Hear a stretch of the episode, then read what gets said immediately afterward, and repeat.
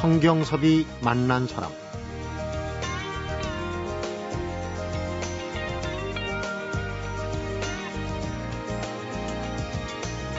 겨울에 나무가 잎을 다 떨군 채 앙상하게 서 있는데 바로 얼어 죽지 않기 위해서 나무는 추운 겨울을 나기 위해서 최소한의 양분으로 버텨내려고 볼품은 좀 없어도 저렇게 가지만 드러내놓고 앙상하게 서 있는 거죠. 최소한으로 버티기, 혹독한 시간을 견뎌내는 방법을 오늘은 겨울나무에게서 한 수 배워봅니다. 성경섭이 만난 사람, 오늘은 임진모 음악평론가하고 오은영 영화펀드 매니저가 함께하는 문화야 놀자, Old and New로 만나봅니다.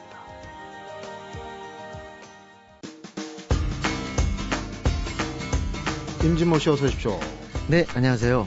새해가 밝은 지 엊그제 같은데 벌써 네. 1월이 훌쩍 다 지나가고 있어요. 안타깝습니다. 이 빠른 세월을 네. 어떻게 해야 됩니까? 막을 수도 없고. 어, 시작하면서 혹독한 겨울나무, 겨울 지내기 얘기를 했는데 임진모 씨도 지금은 네. 뭐 프로그램도 많고 잘 나가는데 혹독한 시절이 좀 있었죠? 아유, 저는 아직도 혹독합니다. 아직도. 이 평론 생활은 기본적으로 이 칭찬받는 직업이 아니기 때문에 네. 그또 이렇게 사실상 이렇게 뭐 경제적으로도 이렇게 풍요로운 그런 음. 상황이 아니기 때문에 네. 뭐 하여튼 뭐 여건으로 볼 때는 행복했던 적은 없었던 것 같아요. 거기도 또 경제가 나옵니다. 평론도 또 칭찬만 하면 좋다고 안 그러지 않습니까? 그럼요. 그렇죠? 네, 네. 팬들은. 어, 오늘 가수를 말하다는 네. 아주 독특한 가수입니다. 네. 이정선 씨인데요. 이정선 씨는 한마디로 우리가 조금 섬겨야 할 그런 인물입니다. 포크 시대 때 인물이니까 흔히 포크로 많이 규정이 되지만 실제로 그 당시에 생각할 때는 굉장히 세련된 음, 세련된 음악. 팝 본인은 팝 음악을 했다고 이렇게 얘기를 합니다. 네. 그러니까 정확히 얘기하면 뭐 포크 팝 정도가 되지 않을까 싶은데 음. 아주 음악이 달랐죠. 어, 섬소년이라는 곡으로 이제 많이 기억됩니다만은 실제로 우리가 지금 좋아하는 곡 중에서 이정선 씨가 쓴 곡이 굉장히 많습니다. 네. 이분은 완벽한 싱어송라이터죠.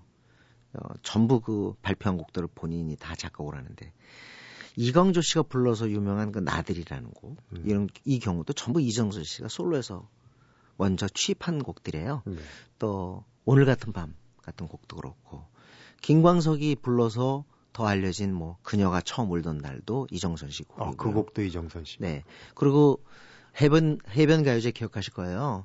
해변 가요제 때 그때 어 대상을 갖다가 왕영은 씨가 있었던 그 진검다리라는 팀이 여름이란 곡으로 네. 대상을 받는데 그 아, 곡도 기억나는 이정선 씨 곡. 네. 곡입니다. 먼저 취입을 했었죠. 이 이정선 씨는 어, 솔로 앨범을 발표한 것과 동시에 또 해바라기 활동을 했다는 거. 그리고 또 풍선이란 팀으로 활동했고 그 뒤에 이주호 씨 해바라기를 얘기하는 겁니다. 어 그때 이주호 씨도 멤버인데요. 네. 이때 처음에는 이제 원래는 그 우리가 알고 있는 그 지금 80년대에 뭐랄까 상당히 저정적인 포크를 들렸던 그 해바라기가 아니라 네. 70년대 중반에 김희철 씨가 이제 먼저 이 팀을 꾸려요. 노래 모임 형식으로. 음. 그러니까 일종의 이건 팀이라기보다는 제가 볼 때는 하나의 동아리 개념이에요. 동아리군요. 노래 모임인데 김희철 씨가 아파가지고 그걸 못, 끌, 못 이끌게 됩니다. 그러면서 이제 이정수 씨가 팀을 맡게 되죠. 요때 멤버가 한영애, 김영미, 또 이주호 씨. 음. 근데 이주호 씨가 입대하면서 이광조 씨가 그 자리를 메우게 되죠. 네. 그러면서 이제 해바라기가 얘기 되는데 결국 다 솔로 나가면서 이주호 씨가 팀을 맡아서 이름을 해바라기로 그대로 가져가게 되는 거죠. 그리고 사실은 대중들한테 네. 많이 알려진 시기는 네. 오히려 그때라고 볼수 그때, 있지. 예. 근데 이 해바라기가 통산 세 장의 앨범을 냈거든요. 네. 이주호 씨 이전에. 근데 여기서도 명곡들이 많습니다. 음. 구름 들고 돌 연인도 그렇고 뭉게 구름도 그렇고. 물론 이 곡들이 다 이정수 씨가 솔로 자신의 독집에서 다 냈던 곡들이에요. 네.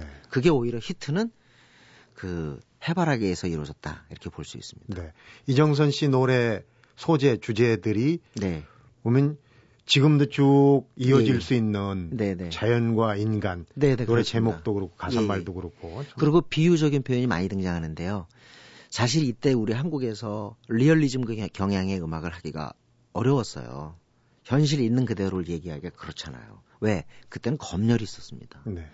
그러다 보니까 정치적인 표현, 뭐또 청춘의 솔직한 그런 표현 같은 게 어렵다 보니까 자연 이쪽으로 어, 좀 그런 쪽으로 이렇게 뭐 방향을 좀 선호했다 그럴까요? 네. 그러면서 본인은 어 거기서 많은 음, 나름대로 또 표현법을 갖다가 터득했고 또 익혔다. 그래서 여기서 많은 걸 얻었다고 그렇게 또 해석을 합니다. 네. 그런 서정적인 주제로 불렀던 노래 중에 여러 곡이 있는데 네. 오늘 뭐 어, 데뷔 앨범을요. 들어볼 데뷔 앨범에서 제일 유명한 게 섬소년이잖아요. 그렇죠. 깜짝 놀랐는데 이 섬소년은 앨범 세 번 나옵니다. 그때 처음에 가사가 노을이었던가 그것 때문에 가사 이상하다고 그래서 공연에서 또 걸리고, 걸리고. 음. 두 번째 냈더니 머리가 길다고 걸리고 그래서 데뷔 앨범은 세장 만들었어요. 그것도 화제인데 거기에 섬소년이 있죠. 네. 아주 세련된 곡이었습니다. 음. 한번 들어보실까요? 네네. 외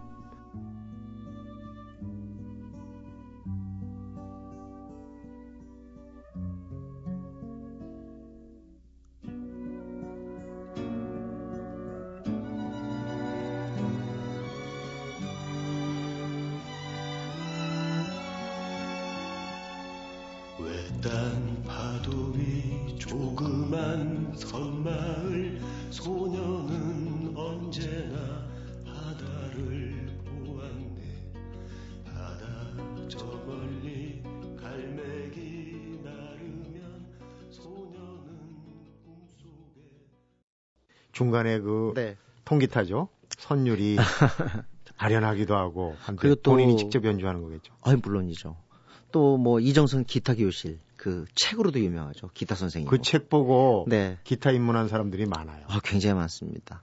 그리고 지금 섬소년 들으시면서 아, 파도 효과음이 이렇게 들리잖아요. 네, 그게 참 스테레오로 예. 양쪽에서. 옛날 라디오 들을 때는 저 소리가 얼마나 좋았는지 정말 진행도 그렇고 그다음에 가사도 그렇고 목소리도 그렇고 그 당시에는 이런 스타일의 곡이 없었어요. 네. 어, 굳이 관계를 갖다가 조금 따지자면 그 서울대 그 그러니까 미대죠, 미대. 미대 조속- 나왔죠. 예, 미대, 나온 사람들이 또 가수들이 네네. 많아요. 조속과를 다녔는데 회학과 다닌 사람이 김민기 씨였습니다. 음. 한해 후배죠, 사실은. 김민기 씨가. 네네. 그런데 이정선 씨는 군대 갔다 와 보니까 김민기 씨는 솔로 앨범을 낸 상태예요. 한 장의 앨범. 그래서 어떻게 보면 나이에 비해서는 굉장히 데뷔가 늦은 거죠. 네. 50년생이고 나이는 그러니까 조용필과 동갑입니다. 음, 벌써 이제 환갑이 훨씬 넘은 거죠. 데뷔가 늦은 게 네. 저도 이렇게 자료를 봤더니 좀 예. 속된 표현 용서하십시오. 가방끈이 길더라고요. 교육학 박사님이세요. 예, 예, 예. 지금도 학교에 맞아요. 계시고. 네, 지금 이제 동덕여대 실용음악과 교수인데 학장까지 하셨고요. 네.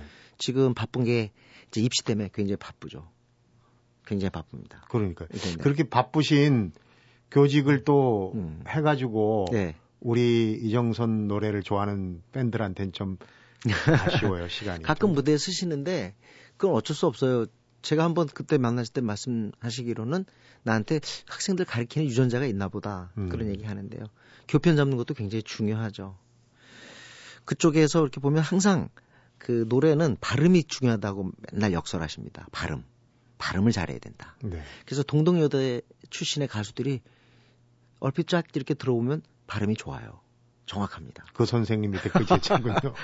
어, 어쨌든 참, 어, 그 음악적 이 어떤 자기 비전이 뭐냐면은 포크를 했던 팝을 했던 또는 뭐 블루스를 했던 간에 한국인 정서에 맞아야 된다는 게 지론이에요. 네. 신촌 블루스 때도 외국의 블루스를 어떻게 한국적으로 가공하느냐 그런 고민들이 표현이 되어 있는 거죠. 음, 사실은 본인의 솔로 앨범 하면서 해바라기도 하고 또 나중에 풍선하고 그 다음에 또 신촌 블루스도 했다는 거. 네. 지금 생각해 보면 참 그냥 다방면에 아니면 또 뭐 여러 활동을 했다는 것보다는 그만큼 음악적인 열정에 충만해 있었다. 음악 그 자체를 사랑했다. 네. 그렇게 볼 수 있는 거예요. 얘기 나온 김에 해바라기 계보는 아까 네. 설명을 해주셨고 예, 신촌 블루스도 이정선 씨가 네. 그럼 초기 멤버일 텐데. 그럼요. 그 결성했습니다. 계보-. 바로 그 엄인호 씨. 음, 그러니까 이때 당시 신촌 블루스는 두 장 앨범으로 마쳤고요. 그 전에 이광조하고 엄인호가 했던 풍선은 한 장 앨범으로 마쳤습니다. 네. 어쨌든 굵직한 이름이죠, 다들 해바라기, 음, 풍선 그리고 신촌 블루스. 어떻게 보면 어 블루스와의 관계, 대중과의 관계를 처음으로 접점을 마련한 사람이 이정선이라고 볼 수 있죠. 네. 대단한 분입니다, 사실. 어, 그리고 전 그런 얘기 드리고 싶어요. 그러니까, 어, 역시 그, 우리는 조금, 어, 시간만 지나면 좀 잊어버리는 경향이 있지 않느냐. 네. 그러니까 외국에서는 이때 당시 전성기 때 활약했던 이름들이 아직도 많이 보이고 또 실제로 후배들도 많이 그 노래를 계속 부르고 이렇게 하는데 우리 같은 경우는 좀 잠깐이라는 생각이 들어요. 네. 요즘 들어서는 이성수 씨 얘기가 조금 덜 되죠. 네. 음. 어, 진정한 우리 대중음악의 레전드가 바로 또 이, 이정선 씨 아닌가 싶습니다. 네. 그것도 학술적으로 그렇게 얘기하더라고요. 우리나라 네. 사람들이 관심의 이동 속도가 빠르다. 너무 빨리 지나가 버리면은 네. 아까 얘기했던 그런 아쉬움이 있을 네. 수밖에 없어요. 86년에 이제 그 미국 갔던 그 김영미 씨가 돌아와가지고 귀국 기념 앨범을 내는데 그 앨범도 기가 막혀요. 거기에서 이제 사실은 이제 해바라기 고베롬 되는데 거기서 지금은 헤어져도라는 곡이 되게 대단히 사랑받았고요. 네. 그녀가 처음 불던 날은 김광석이 불러서 널리 알려져 있는데 이것도 이정선 씨 원래 곡- 이정선 씨 곡. 곡입니다. 음. 이게 참 그녀가 처음 불던 날 가사를 보면은 어떤 이런 감성이 있을까 싶어요. 김광석 씨 말고도 다른 분들도 많이 네. 부르는 걸 들었는데 이게 원주인이 이정선 씨라는 얘기는 오늘 처음 들었습니다. 아우 뭐 지금 제가 벌써 얘기한 곡이 수두룩한데 네. 정말로 히트곡이 많은 분이 음. 이정선 씨입니다. 그러면 마무리는 네. 바로 그 곡. 그녀가 처음 울던 날 네. 어떤 상황이 벌어졌는지 한번 들어보면서 김광석 노래로 아시는 분들 한번 비교해서 들어보세요. 마무리하겠습니다. 네. 오늘 수고했습니다. 네, 고맙습니다.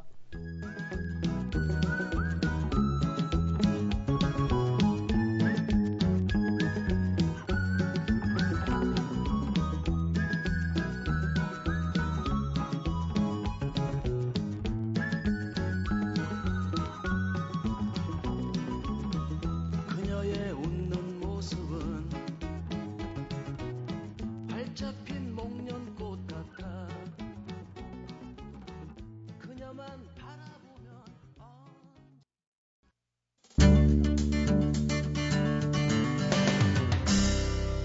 성경섭이 만난 사람.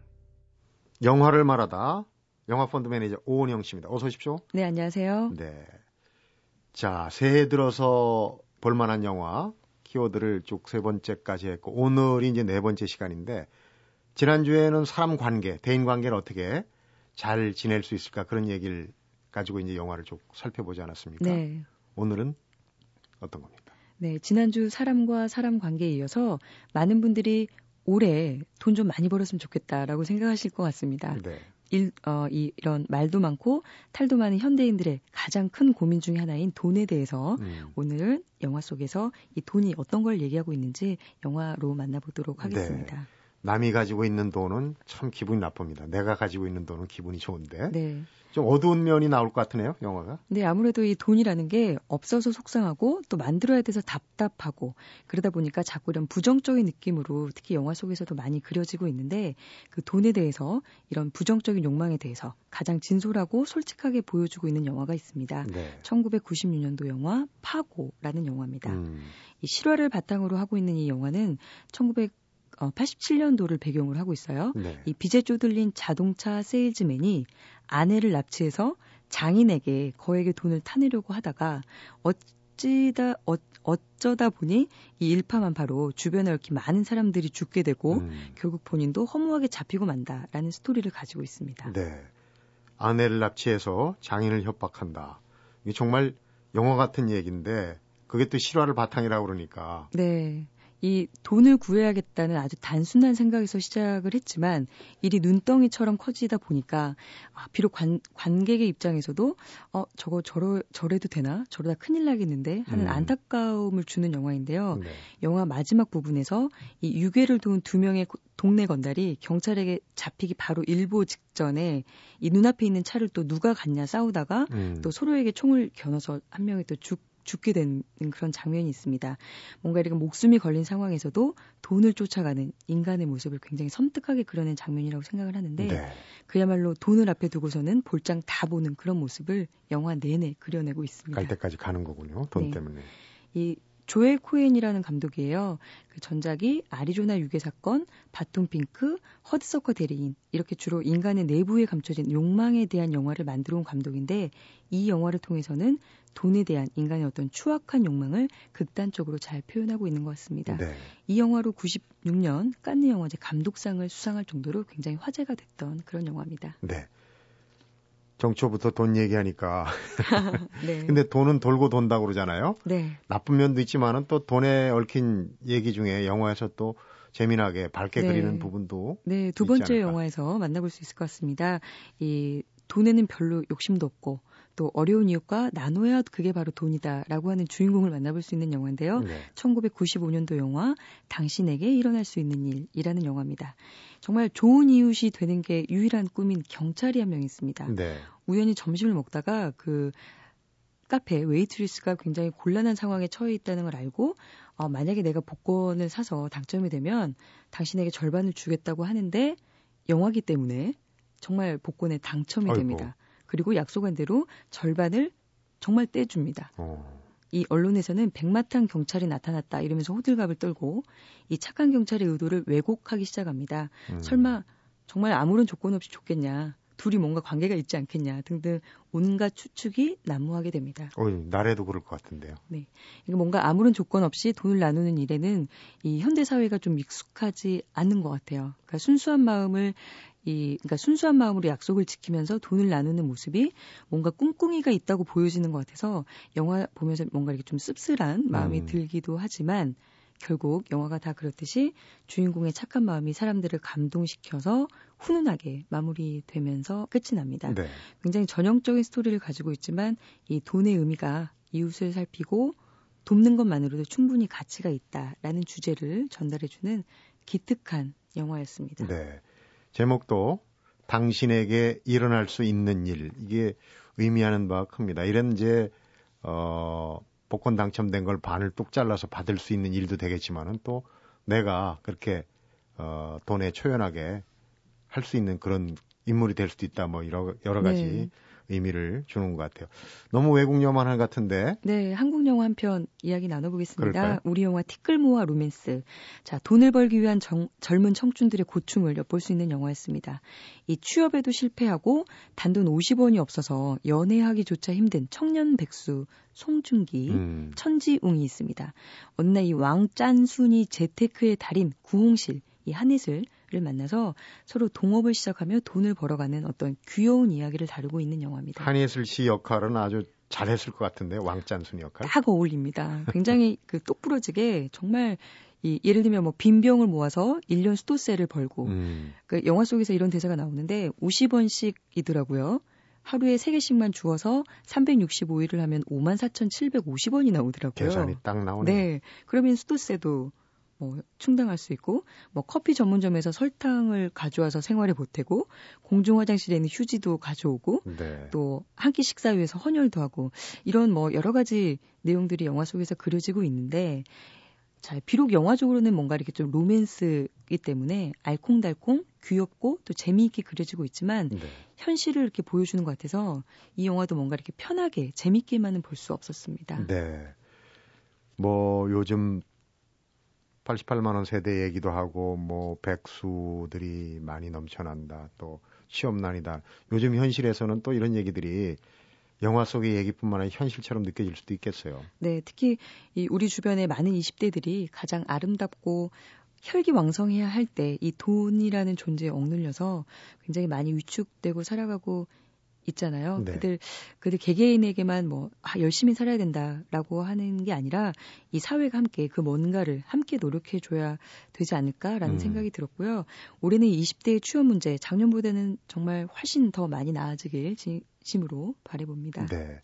예전에 뭐 노래 제목도 그렇고 그 큰 돈의 대명사가 100만 원이었습니다. 나에게 100만 원이 생긴다면 뭐 이랬는데 요즘 이제 돈 가치가 많이 떨어지고 있는데 돈 얘기 중에는 아무래도 제일 재밌는 게 그냥 주머니 속에 지갑 속에 돈을 잔뜩 넣어놓고 펑펑 쓰는 거 아니겠어요? 그런 아, 영화는 없습니까? 네. 정말 원 없이 돈 한번 써보는 게 소원이다라고 생각하시는 분들 이 영화 보시면서 간접 경험해 보시면 어떨까 싶은데요.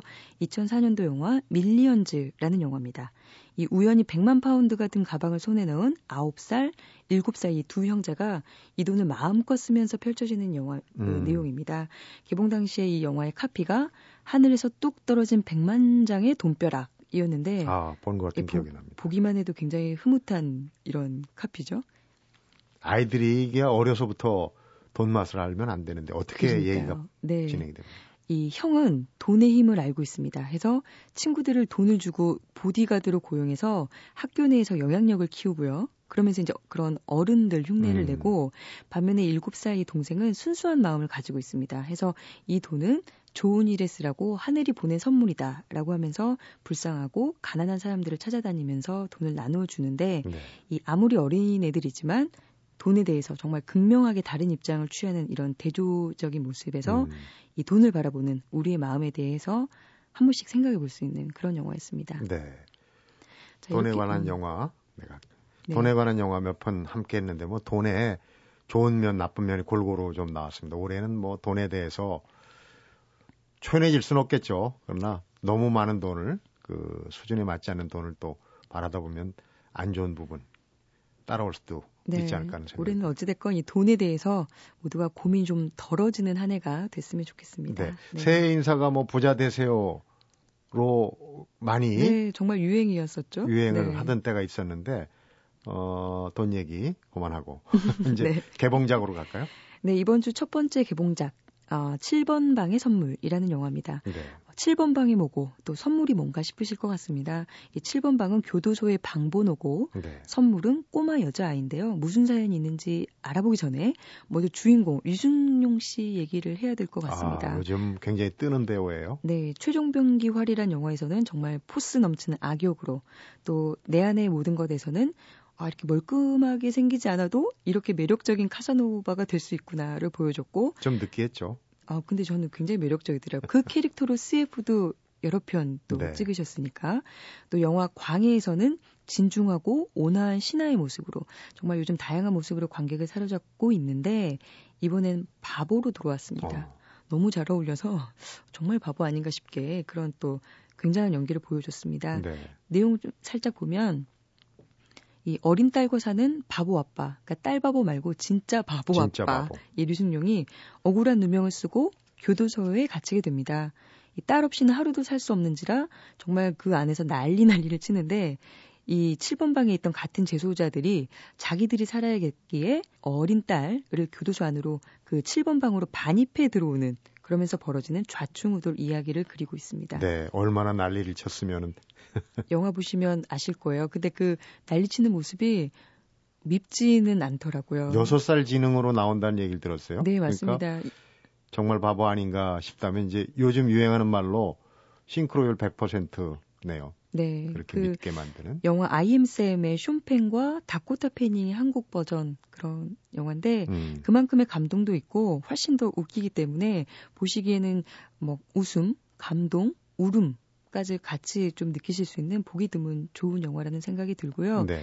뭐 영화 포레스트 검프에서 톰 행크스, 또 오브라더스의 이범수, 말아톤의 조승우, 또 얼마 전에 마더라는 영화의 원빈에 이어서 오랜만에 만나는 사랑스러운 바보 캐릭터였습니다. 네. 보시면 다 만족하실 것 같아요. 음. 네.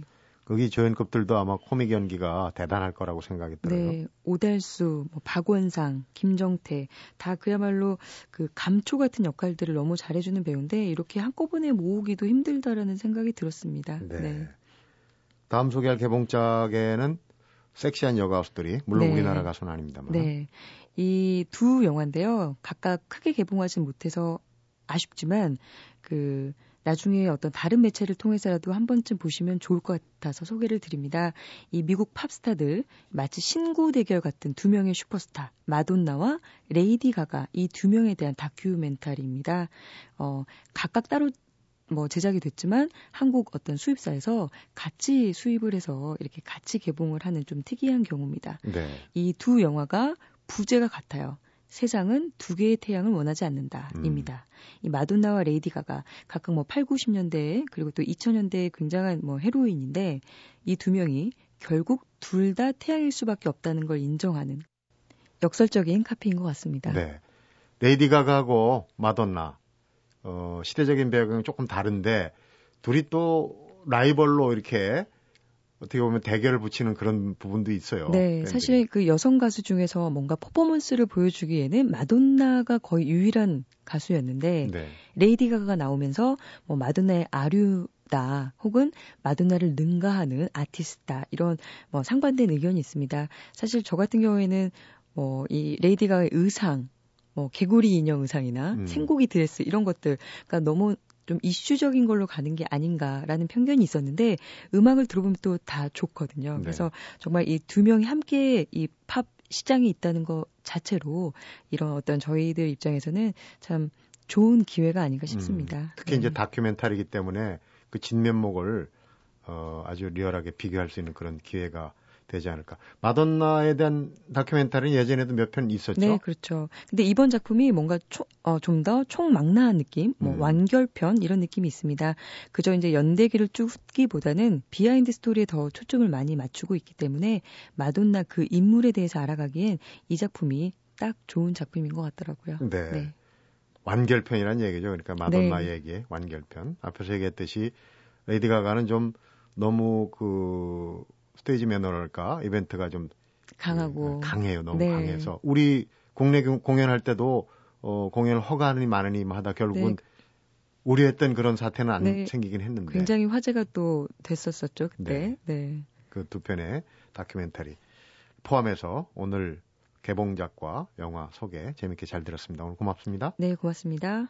성경섭이 만난 사람 오늘은 음악평론가 임진모 씨하고 영화 펀드 매니저 오은영 씨가 함께하는 문화야 놀자 Old and New로 꾸며봤습니다. 얼핏 보면 아무것도 안 하고 있는 것 같지만 지금 나무들은 정말 열심히 봄이 오면 싹 틔우고 꽃 피울 준비를 하고 있을 겁니다. 비록 지금 싹 틔울 일도 없고 꽃 피울 조짐이 전혀 보이지 않더라도 속으로는 열심히 봄을 준비하는 겨울나무처럼 오늘도 뭔가 의미 있는 일 하면서 지내는 하루 되시기 바랍니다. 성경섭이 만난 사람 오늘은 여기서 인사드리겠습니다.